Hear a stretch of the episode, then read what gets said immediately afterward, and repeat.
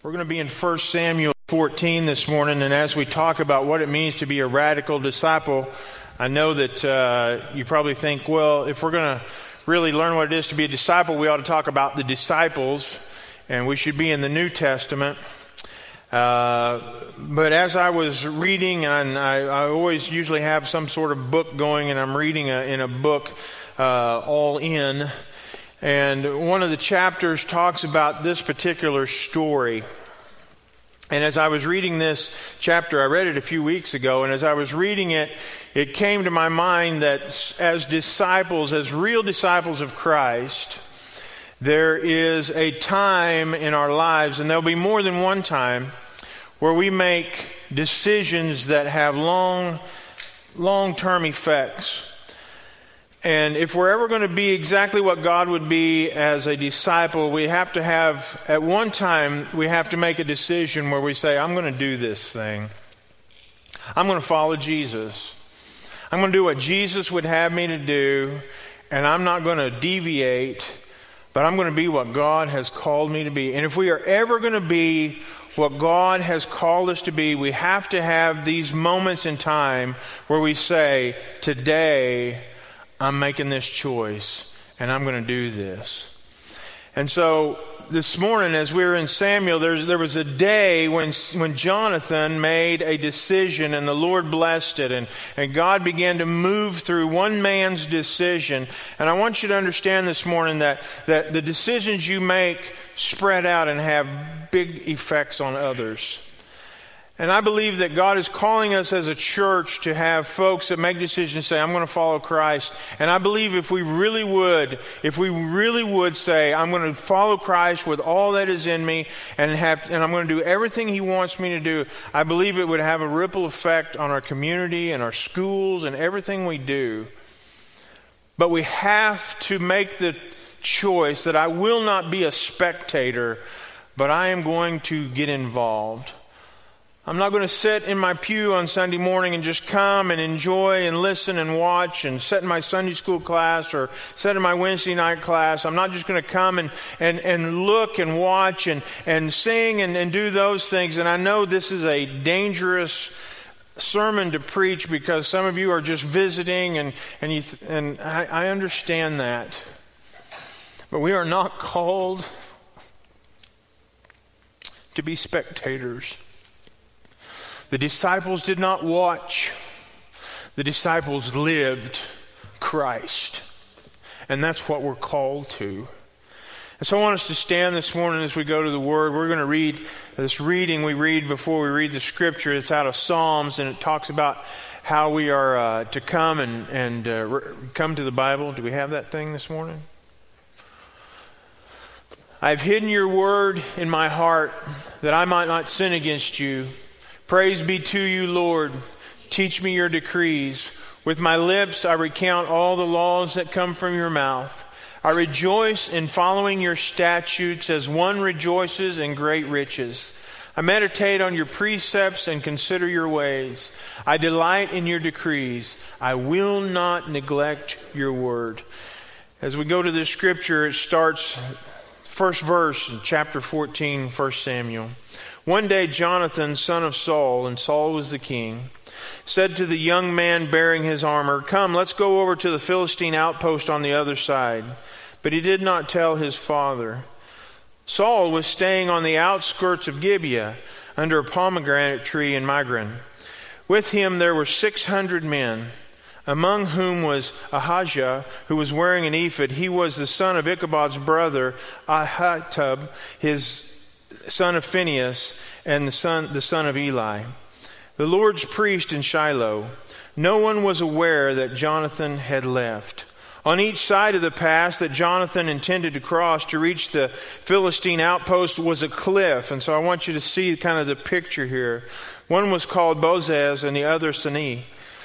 On one cliff stood to the north toward Mishmash, Michmash, and the other to the south toward Gibeah.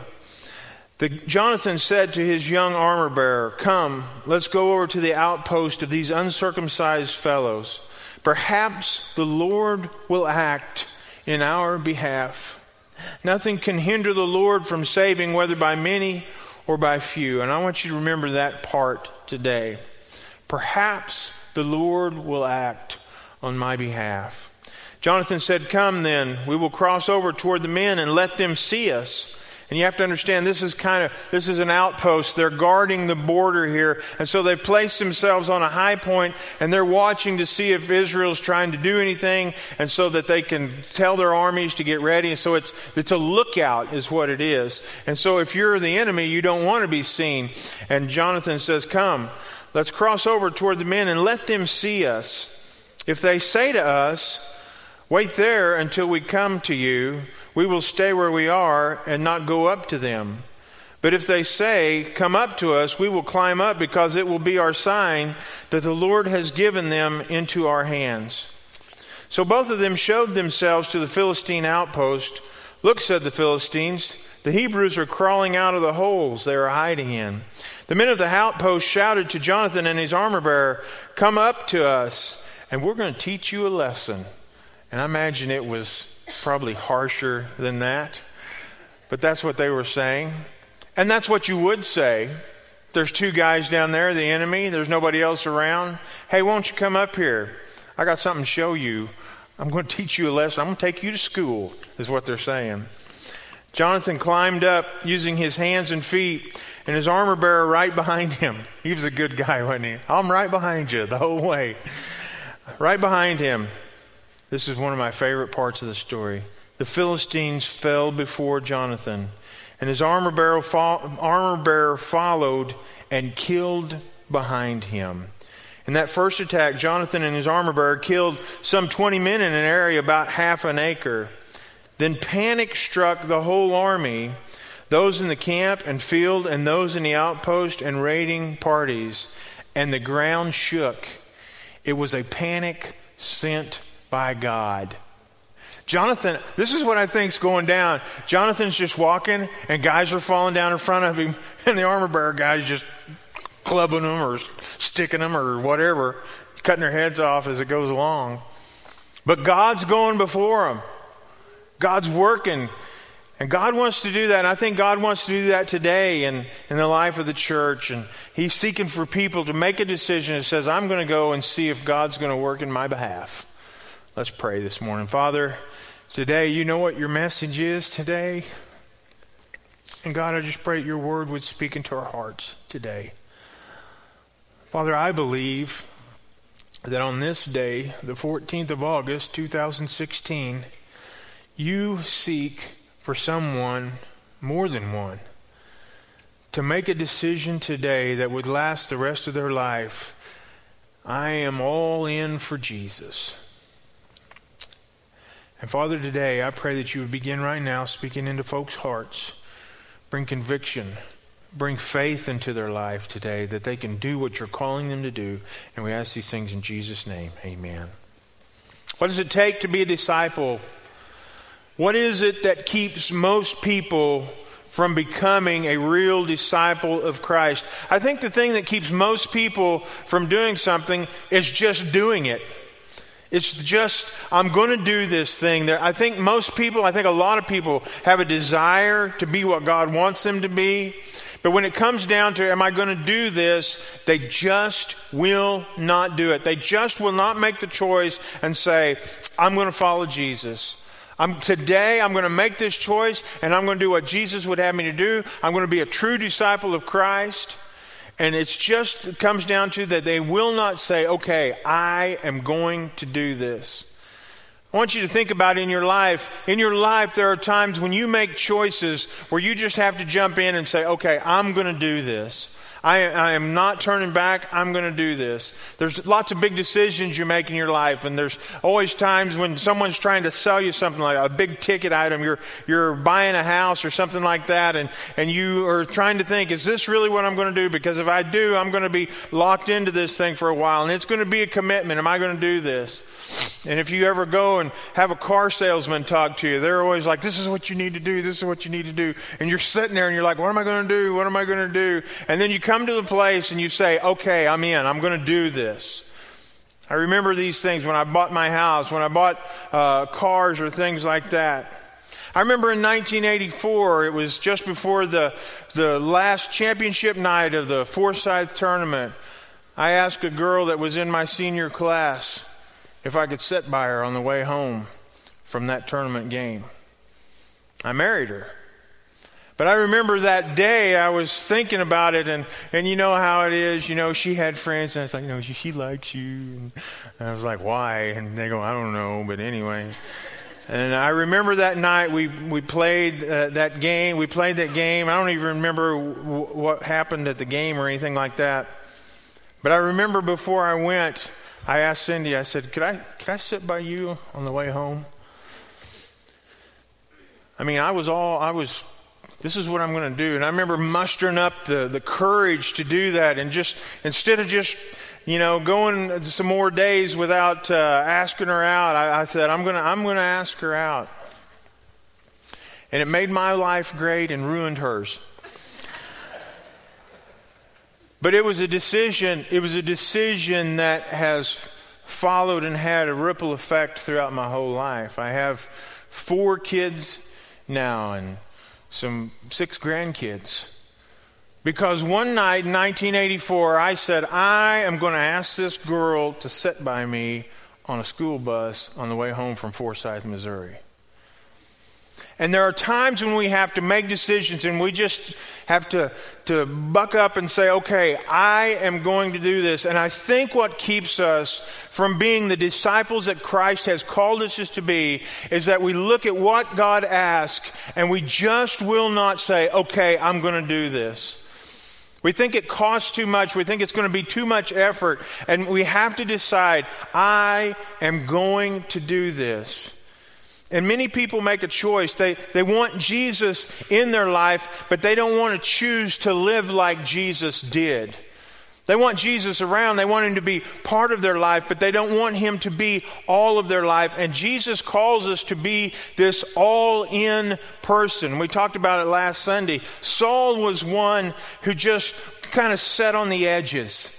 Last Sunday night, we talked about there were no giant killers who were serving under Saul. There were several giants that got killed during the time of David, but they were all people who were following David. If we're going to make disciples, we have to be disciples. We have to be the ones that are in the fight. We have to be the guys that are out there in it. Saul liked to stay on the edge. Now, Saul fought some battles. But if you watch it, the main things that Saul was always content to not fight. He was always content to stay on the edge. Goliath out there yelling and screaming, Is there anybody that can come? And Saul was like, I, I don't care if we fight him or not. David walks up and goes, Who is this guy? And goes up there and kills him. And then the people who were following after David goes and kills his brothers and his cousins and all these guys. Saul is just, he's content not to fight, or he's content for someone else to do it. And sometimes at church and in our lives, we're content for someone else to do it. We just don't want to fight. We want to stay safe. We don't want any disruption in our life. We don't want to take any chances in our life. We want to be safe. We want to be healthy. We want to be comfortable. We want to keep what we have, and we don't want to risk losing that for something else. And Saul was perfectly happy to hand the job of fighting over to somebody else. He was perfectly happy in doing that. We see that in the, in the society that we live in today. We live in a society where parents are perfectly happy to let the school take charge of, of uh, disciplining their children. I'll let the school raise them. And that is not what God has called us to do. We, we are perfectly uh, content in bringing our kids to church and saying, I'm going to let the church do all of the religious teaching to my children. And I'm going to tell you, that is not our job. That's your job. We want to help. We want to come alongside you. We want to provide everything we can in the time that we have with them. But that's your job. Folks, you're not supposed to be sitting on the sideline when it comes to your children. You're supposed to be in the fight. You're supposed to be teaching them. It's your job. We need, and your children need, for you to say, I am going to do this. I'm not going to hand that off to someone else. I'm going to do this. That's what God has called us to do. Don't let someone else do your fighting for you. God never says that being a disciple of Christ is safe. He never says it's going to be safe. He never says it's going to be healthy. He never says it's going to be comfortable. He promises us the opposite. The Christian life is not safe. It is not comfortable. It is not easy. And God never promised that it would be. I know you're probably thinking this morning, you're not doing a very good job of selling this. I'm not trying to sell anything. This is the way it is. This is what the Word says that it is. It says there's a choice we make, and we either follow God or we don't. And I'm telling you, it's the best life, but it's not easy. But it's what God has called us to do. And it might be dangerous. Hey, be glad you don't live in an Arab country where you get your head whacked off for coming to church on Sunday morning. You know what? It's dangerous. And there are people all around the world that say, I'm going to follow Christ, knowing good and well that if someone rats them out, they're going to die. A few years ago, we had a, a, guy from Africa that came and he was talking about the church that he attended. He said it was just a few, few people, they had like 20 or so people, and said every week it got one smaller and one smaller and one smaller because there was one guy in the church who was a Muslim and he was whacking one of them every week. No one said it was going to be easy. No one said it was going to be safe. In fact, Jesus says the opposite. God calls us to this life where it's not safe, but it's when it's not safe that things start to happen. It's when it's in the, in the part that I don't understand, I don't see how this is going to work, but I have to have faith in God. It's in the dangerous part that God does the biggest work. It's in the dangerous part when God starts to move. And I think often we live in a way where we're trying to not lose what we have instead of reaching for what God could give us. I think too often we live and we never ask God to do God things. We're satisfied with what we can do. What if instead of just trying to keep what we had, we tried to go take territory from the enemy?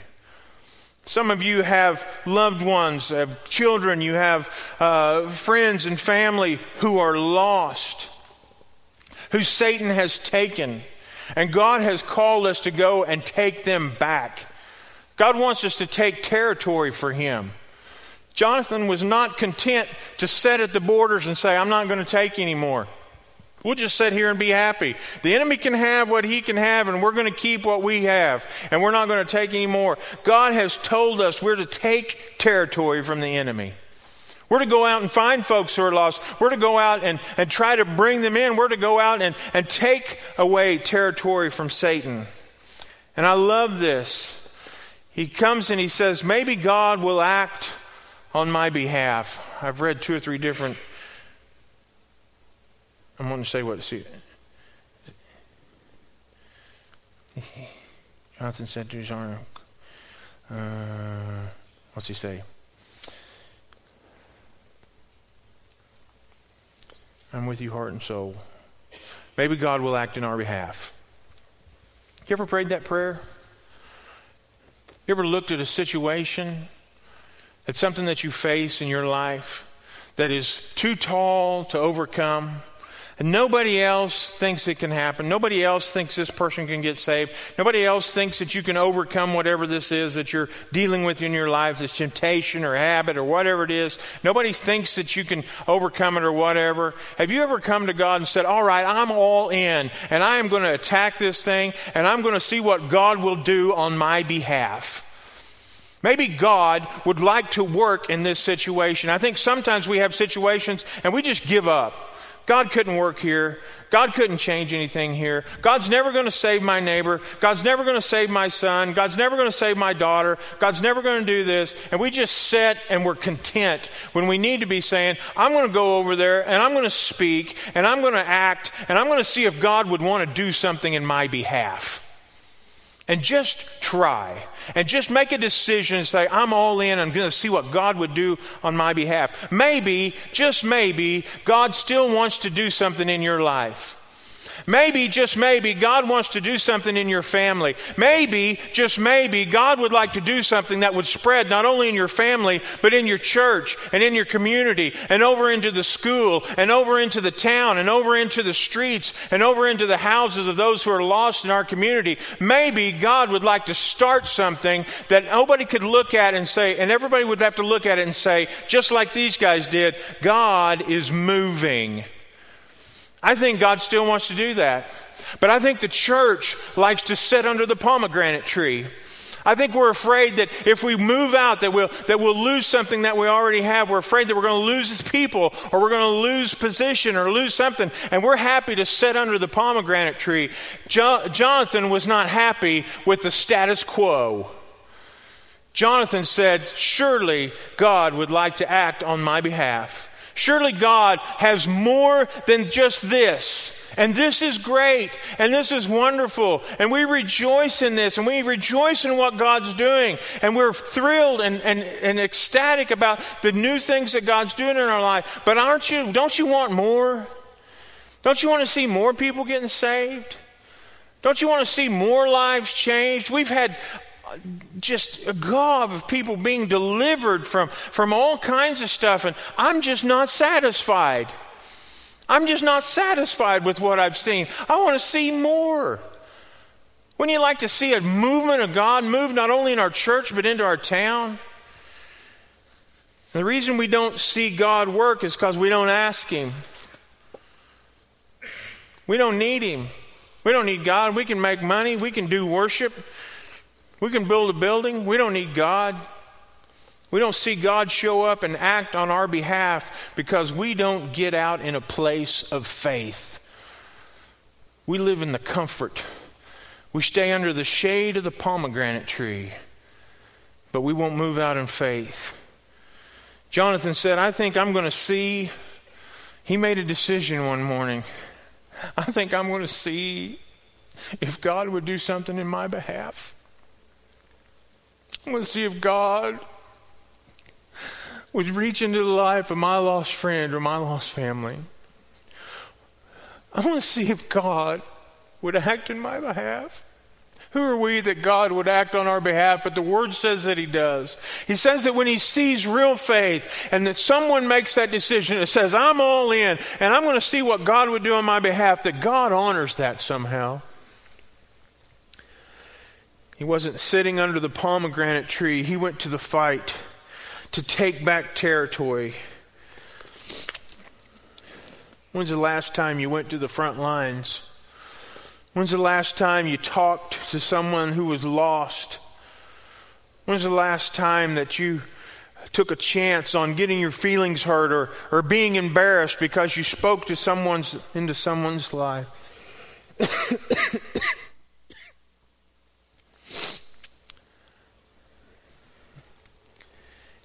In the New Living Translation, the, the little caption before this says Jonathan's daring plan.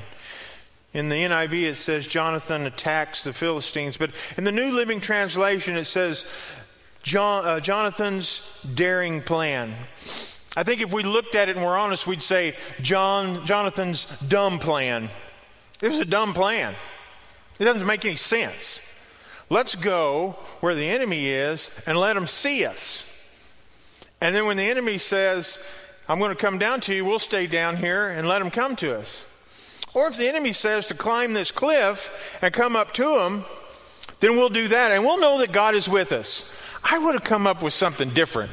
I would have come up with a different sign. He goes, This will be our sign. If the enemy's, that's what the enemy's going to say. The enemy's like, Who are you? Come on up here. Class is in session. We're fixing to drop a bomb on you. Or they'll drop a rock on you while you're climbing up the cliff. It's the dumbest, it's, the, it's a terrible plan. It's a terrible plan. A better plan would be okay, God, we're going to go out here, and when they see us, if they fall off the cliff, that will be our sign that they're. But that's not what it was.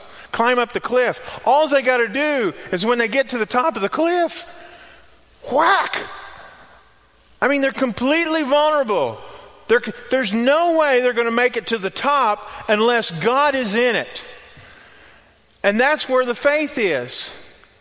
And that's what God calls us to, to do things that may not look like they make any sense. And I'm not saying go out and be stupid, but I'm going to, I'm saying go out and say, okay, God, what do you got me to do? And if He tells you to do something and it leaves you completely vulnerable, that's where faith comes in. Because that means I have nothing to do with it. God's going to do it here.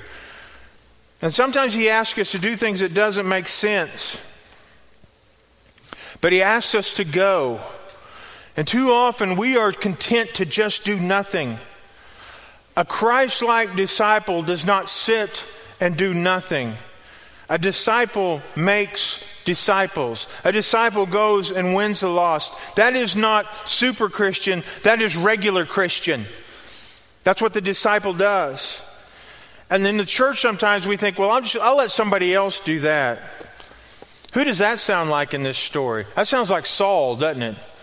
Saul's under the pomegranate tree. I'll let somebody else go fight. I'll sit here because it's nice here. And I got the priest here, and I got the pomegranate tree. And it's just, I'll let somebody else go do the fighting. God has not called someone else to go do the fighting. God's called you to go do the fighting. God's called me to go do the fighting. We are to be making disciples. And Jonathan said, I'm going to go see if God will act in my behalf. He didn't ask. He didn't check to see if it was okay. He went out and let God work through him. And we need to do the same. There should be, this should be a place, the church should be a place that we encourage you and try to motivate you to go out and see if God will act on your behalf. Jonathan's plan was a terrible plan. It looked hopeless. Didn't look like it would work at all. And we ask the same thing. We, we, we, we try to, God, we ask and pray for God to, to send us a sign of whether we're supposed to go out and win people to, the, to Christ, and He sends us His word, and we say, hey, can we have another sign? Is there something else you can? Because He tells us all through our word that we're, all through His word that we're supposed to make disciples. Send me a different sign. Or better yet, just let someone else do it. Because I don't want to. I'll sit under the pomegranate tree. I'll just sit in church and watch everybody else do it. And lots of Christians sit under the shade of the pomegranate tree. They sit with their job, they sit with their family, they sit doing their hobbies, they sit doing their sports activities, and they are so content with these things that they never get in the battle. We get so involved with all the things that we have to do and all the things that we love to do. And I fight this along with you. There are things that I love to do that I have to make a place in my life so that they are not consuming into me. But we come to the place where we're completely content to let others do the fighting. I'm going to ask you this morning are you in the fight today at all? I want you to think about this. Are you involved in what God is trying to do? Are you con- or are you content to let others do the work? We're talking about being a radical disciple. Disciples make disciples. They take back territory from Satan. They expect and ask God to do something on their behalf. And they ask God to do things that only He can do. And I think sometimes we look at people and say, there's no way that God can save them. And I think that's probably just who God wants to save.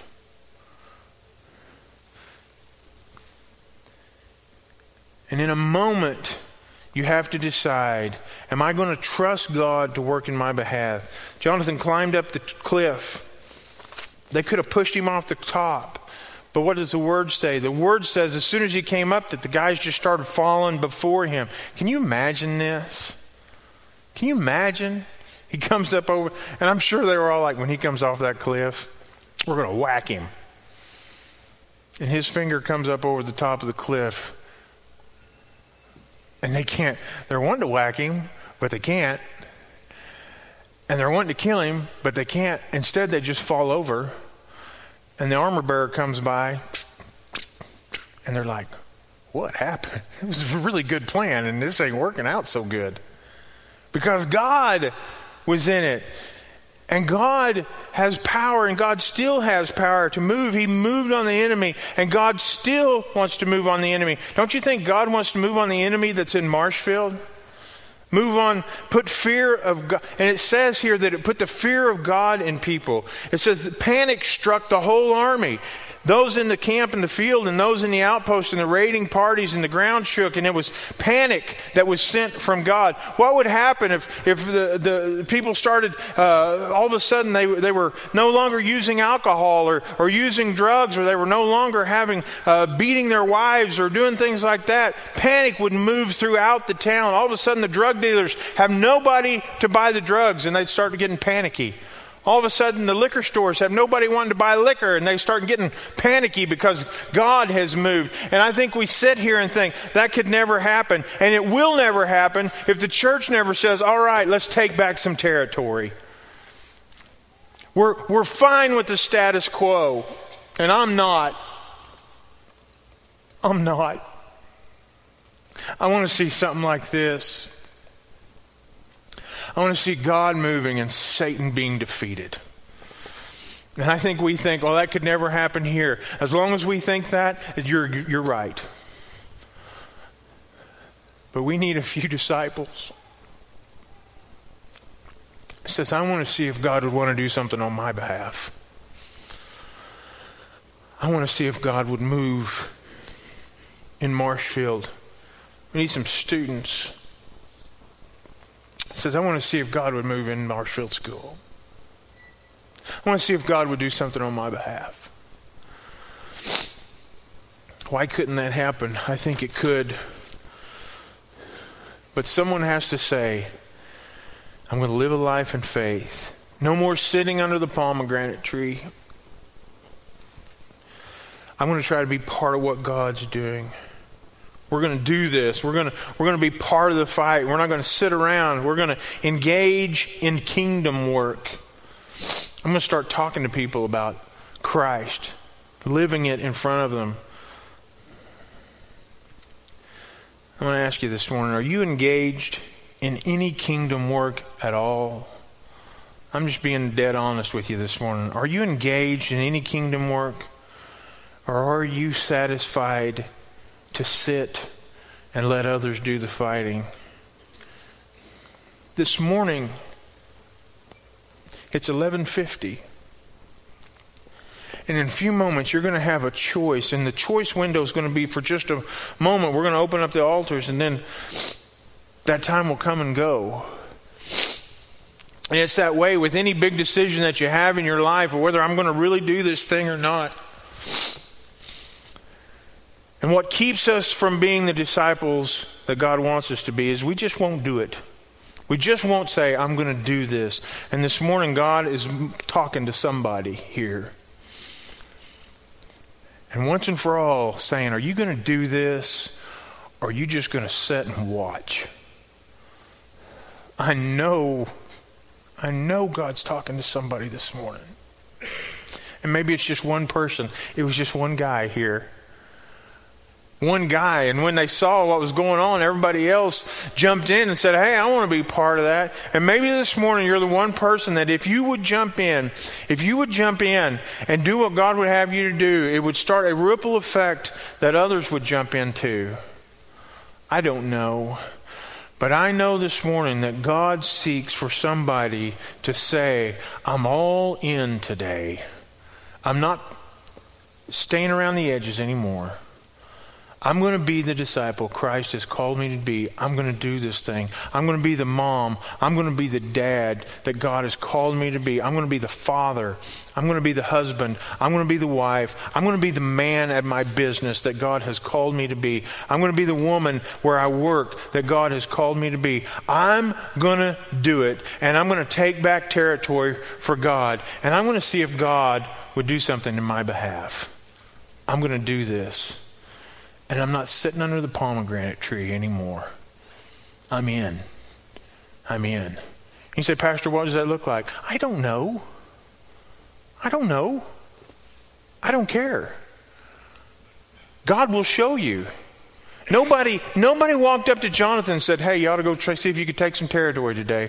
Jonathan was so involved in what God wanted him to do that when God spoke, he just did it. That's what it's going to look like. It's going to look like you and God, and God speaking and you answering. That's what it is. But at some point, in order to be a disciple, you have to say, I'm in, and I'm going to do it.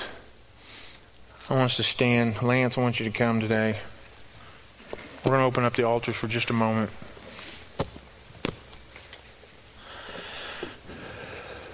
I remember big decisions, there's a time and say, What are you going to do? What are you going to do right now? And I have prayed for days that the Holy Spirit would speak to someone today. And I know that He's speaking to someone today. And now is the time. Now's your window. Now's when you make your decision. And there's moments when you make a decision. There's someone here today that I believe that will make a decision that will last their whole life. There's some decisions that last your whole life. 1984, I made a decision. It will last my whole life. I will live with that decision my whole life. I made a decision years ago that I was going to be a pastor, that I would answer God's call. In a moment, me and Sean was talking about it the other day while we was meeting together. And there was a moment, and he said, Brooke remembered it when I was there and I was had my hands on the back of the pew. I remember it. And the Lord said, if you speak it now, speak it right now, or you won't do it. And I had a moment. I had just a, just a moment. It was a little time of testimony at the end of a, of a service, and it was going to be over. And I said, I, I need to say something. There's a moment, it changed my life because when I spoke it, it was done and it was going to happen. Some of you need to come and speak it and say, I'm all in today, no matter what. If the Lord spoke to you, come and pray this morning as we sing. Yeah.